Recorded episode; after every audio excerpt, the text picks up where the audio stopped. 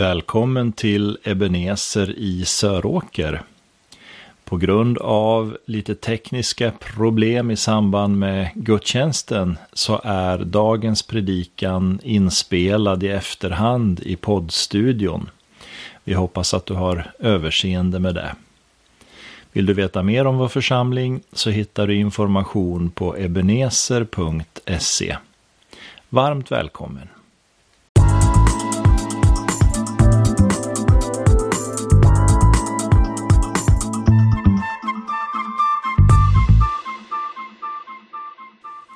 Idag är det den goda fredagen och idag får vi på ett särskilt sätt minnas och påminna oss om hur Gud stiftade frid med en syndig mänsklighet genom Jesu blod på korset. I början av vår gudstjänst idag fick vi lyssna till hur evangelisten Lukas berättar om Jesu korsfästelse. Och utifrån det vill jag nu och på påskdagen ta med dig till några verser i Romarbrevets fjärde kapitel för att genom det försöka förstå vad det är som händer på korset och inte minst vad har det för betydelse för oss. Vi läser ifrån Romarbrevet 4, vers 20 och jag läser ur Bo Gerts översättning. Han, och det handlar alltså om Abraham, han tvivlade inte i otro på Guds löfte, utan blev bara vissare i sin tro. Han gav Gud äran, fullkomligt viss om att vad Gud lovat, det var han också mäktig att uppfylla. Därför räknades det honom till rättfärdighet. Men det blev inte skrivet bara om honom att det tillräknades honom, utan de orden gäller också oss. Vi som en gång skulle få oss tillräknat att vi tror på honom som från de döda uppväckte vår Herre Jesus, han som utgavs för våra synders skull och blev uppväckt för vår rättfärdiggörelses skull. Amen. Sammanhanget som de här verserna står i handlar om trons rättfärdighet. Med utgångspunkt i Abraham vill aposteln Paulus förklara en människas väg till gemenskap med Gud. Målet för detta hittar vi i vers 7 och 8 där Paulus citerar David. Saliga de vilka, vilkas överträdelser är förlåtna, de vilkas synder är överskylda. Salig den man som Herren icke tillräknar missgärning.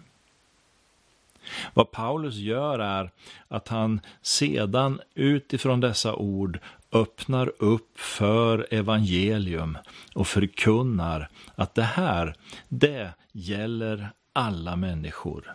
Alla får del av syndernas förlåtelse. Tillgången till denna frälsning stavas tro. Vi kan inte, och det försöker köttet i oss säga hela tiden, vi kan inte förtjäna Guds kärlek genom våra gärningar. Vi kan inte arbeta oss till frälsningen genom våra gärningar. Frälsningen, säger Paulus, den får vi genom att vi tror på Jesus, att han dog för våra synder.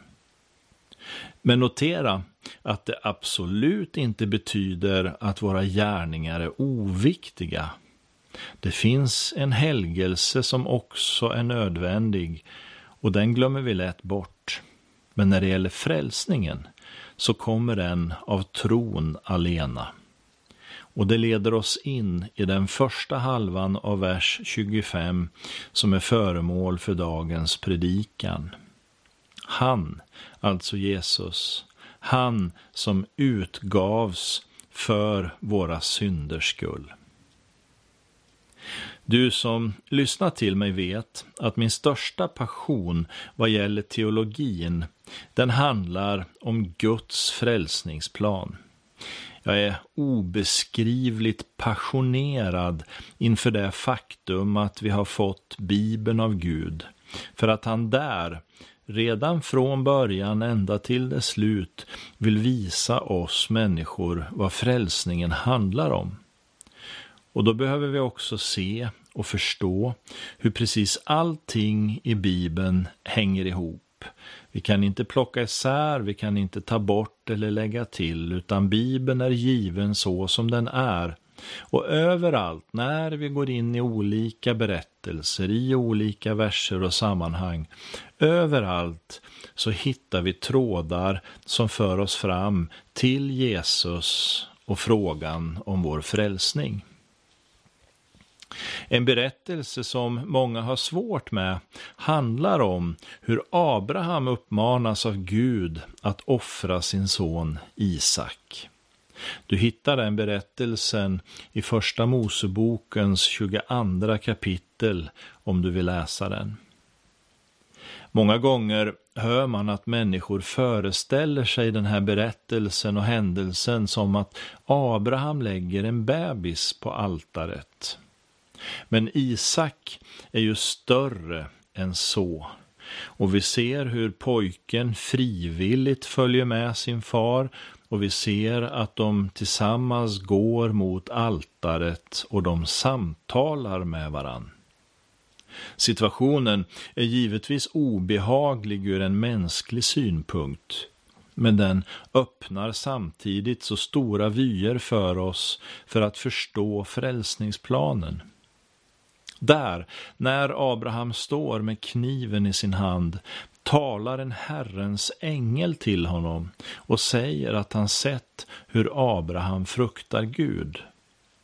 Och som ett svar på detta ger Herren honom en bagge som offras istället för Isak. Och allt det här mynnar ut i en bekräftelse av löftet som säger att Israel och det judiska folket är miljön för frälsarens ankomst. I Romarbrevet 8 och 32 förs den här tanken om det offret ett steg längre. Där talar Paulus om att Gud är för oss människor.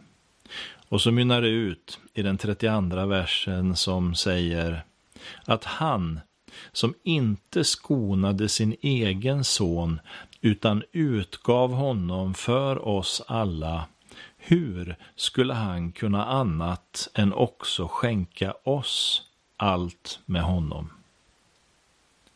Här återkommer samma ord som vi läste i Romarbrevet 4 och 25, att Jesus utgavs för våra synder. Vad som är viktigt att förstå här är att grekiskans ord inte uttrycker något tvång. Ungefär som en del vill tro att Gud tvingar Abraham som tvingar Isak i den offersituationen. Eller att Gud ondskefullt tvingar sin son Jesus att ställa upp för människornas skull. Nej, det grekiska ordet som används här för utgav handlar om att ge sig själv. Att frivilligt ställa sig till förfogande. I första Korintierbrevets trettonde kapitel, som vi också brukar kalla för kärlekens lov, så läser vi den tredje versen att grunden för den tanken är när Paulus säger att om jag så offrar min kropp till att brännas på bål men saknar kärlek så spelar det ingen roll. När vi den här goda fredagen har samlats kring Guds ord för att försöka förstå vad det är som hände där på korset så är det första vi tar till oss att Jesus ställde sig själv till förfogande på grund av sin kärlek till oss. Det blir tydligt i Filipperbrevets andra kapitel där vi läser att han ödmjukade sig och blev lydig till döden på korset. Eller varför inte som det stod på det där fotografiet som man hittade efter trappistmunken Thomas Merton. Det enda kända porträttet av Gud. Och sedan tittade man på fotot och såg bilden av en krok på en lyftkran. En krok som Gud sänkt ner till en förlorad mänsklighet för att lyfta henne upp till gemenskap med sig själv. Återgår vi nu till Romarbrevet 4 och 25 ser vi att Jesus utgavs för våra synders skull. Och om det första vi finner denna goda fredag är att Jesus frivilligt ger sig själv i kärlek till mänskligheten, så följer ju det andra med orsaken till varför han erbjuder sig, nämligen att ta vårt straff för synden.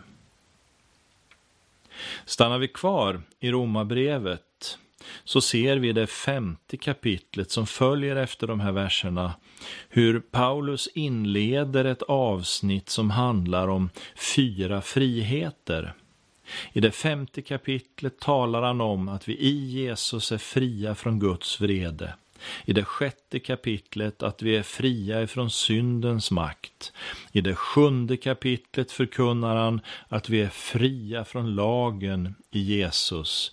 Och slutligen läser vi det åttonde kapitlet som säger att vi är i Jesus fria från döden. På det teologiska fikonspråket så brukar man ibland säga att Romarbrevets femte kapitel utöver det här med frihet från Guds vrede också tar upp något som vi kallar för Adam-kristologi. Giertz har som rubrik över det här avsnittet skrivit Adam och Kristus, mänsklighetens två startpunkter. Och det tycker jag är bra och det är en tydlig beskrivning av vad Paulus talar om. I femtonde versen läser vi Genom den endes fall hemföll de många åt döden, men över de många flödade långt rikare Guds nåd och den gåva av nåd som kommer från en enda människa, Jesus Kristus.